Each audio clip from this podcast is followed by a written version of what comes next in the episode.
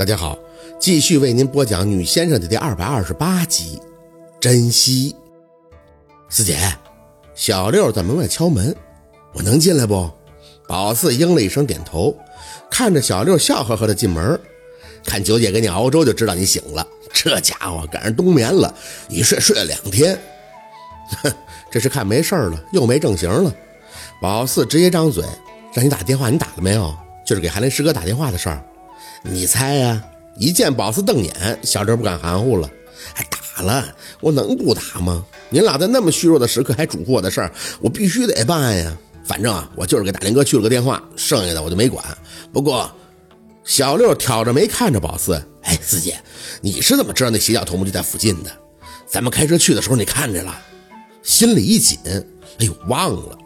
当时太着急，想让韩林师哥去抓那个洗脚头目，忘了背仙是主使人这事儿，小六根本就不知道啊。答应过秦森不把背仙是主使人这事儿说出去的。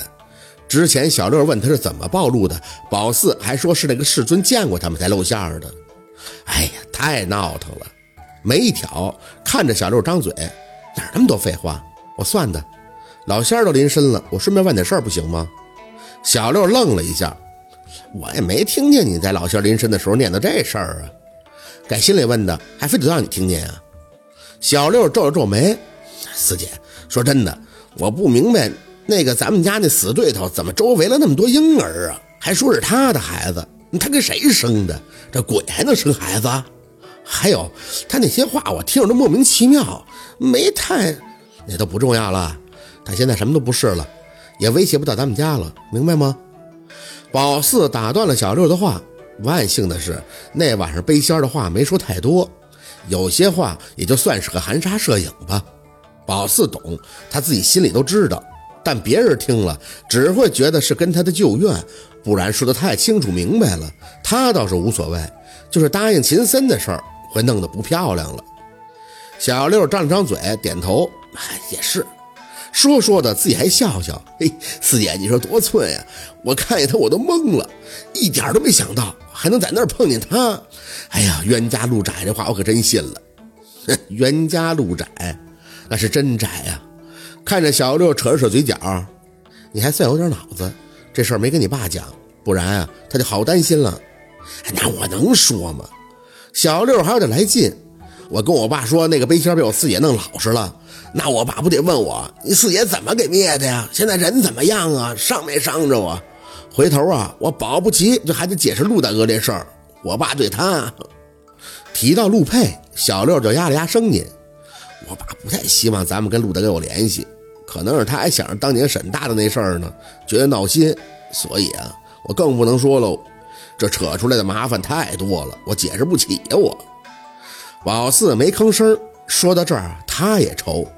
不过他知道若文什么性格，要是跟陆佩真定了，他还是会祝福他们的。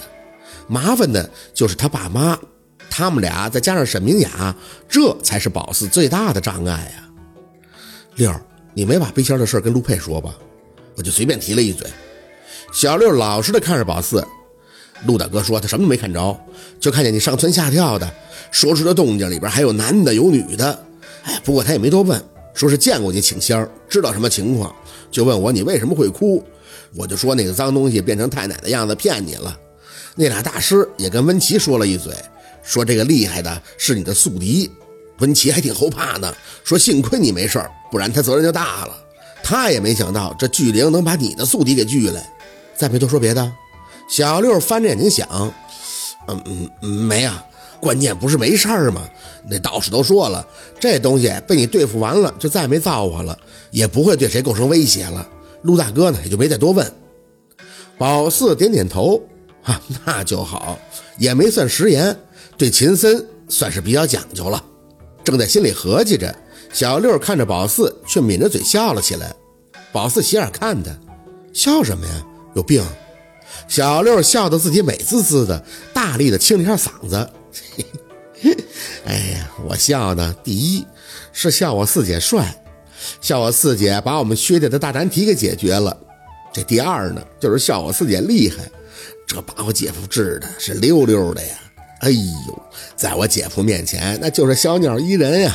不用带腿了都，给我和九姐姐给虐的呀，虐我们这群单身狗啊！老四的脸一红，好好说话啊！我那是仙上身太多没劲儿了，我治人陆佩干什么呀？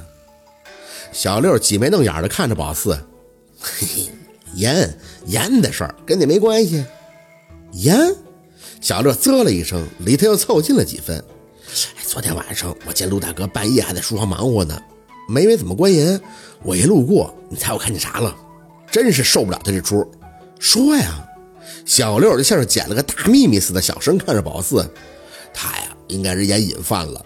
我看他对着笔记本从抽屉里头摸出一包烟，结果，哎，你听结果啊！他拿出来看了看，不知道在那合计什么呢，就给放进去了。然后他啪的一拍手，他居然拿出了一根棒棒糖放嘴里了。不知道的还以为宝四给他的讲笑话呢，自己傻乎乎的在那乐半天，又看见宝四。我这纳闷儿啊，我就进去了。我说陆大哥，你没烟了？我那有，给我四姐请仙用的。然后陆大哥就特别淡定的看着电脑回我，他还学着陆佩的说话神态和语气。啊，不用，我一天就五支，正在戒。四姐，你说棒棒糖的主意是不是你给出的？哼，你管。宝四听着心里乐，脸上却没表达出什么。住在一起那是白住的呀。戒烟又不是一朝一夕的事情，当然就买点糖了。反正宝四也爱吃，就告诉陆佩，要是有烟瘾了，就吃个糖转移一下注意力。第一次见他叼个棒棒糖工作，也觉得挺萌的，主要是反差太大了，没见过的人那都想象不到。聊了一阵儿，宝四就列出个清单，烟酒鱼肉一样样的，全让他去给买回来。小六知道要做什么，也没多问，拿着清单就出了门。上祭这事儿，姥姥凤年以前经常做，给人仙儿请来了，人家帮忙了，看事儿大小，要么点香在心里头口头谢谢，要么就上祭品在山头方位拜谢。宝四觉得他这事儿真是挺大的，人家给面子还都来齐了，这应该重谢。还有点小心思，就是给小六支出去，不然他一忙叨起来，那真是没完没了。下地关好房门，掀开被子，才发现自己穿着一身白色的睡裙，那种宫廷的很可爱风格的睡裙，有些纳闷谁给换的呢？摇头放下杂念，告诉自己先办要紧的事儿，再次拨出号码的放到了耳边，接通后那边直接开口：“哎，小徐，我正要给你去电话呢。”你弟弟给大林提供的线索，根据你确定那个邪教头目的方位，我们昨天已经找到他了。宝四笑了，真的？那他交代什么了？是不是残害了好多妇女啊？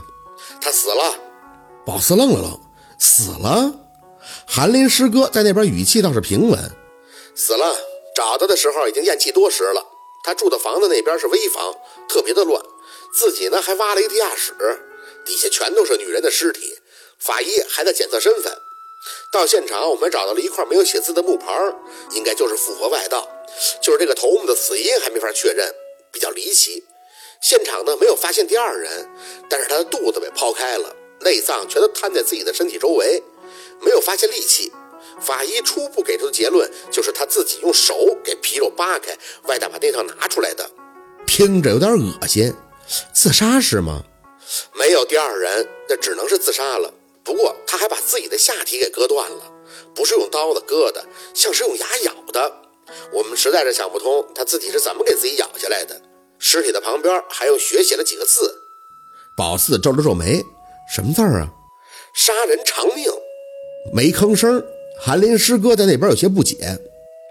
这案件啊，大林也很关注。他说跟他妈妈去世也有关系。但是我给大林打电话说这个情况以后，他反而很平静。就说了一嘴什么他把衣服烧了，他妈报仇了。小薛，这种事儿真的跟鬼神有关吗？鬼神杀人？明白了，是反噬。那个背仙没有作为了，也就保护不了那个傀儡了。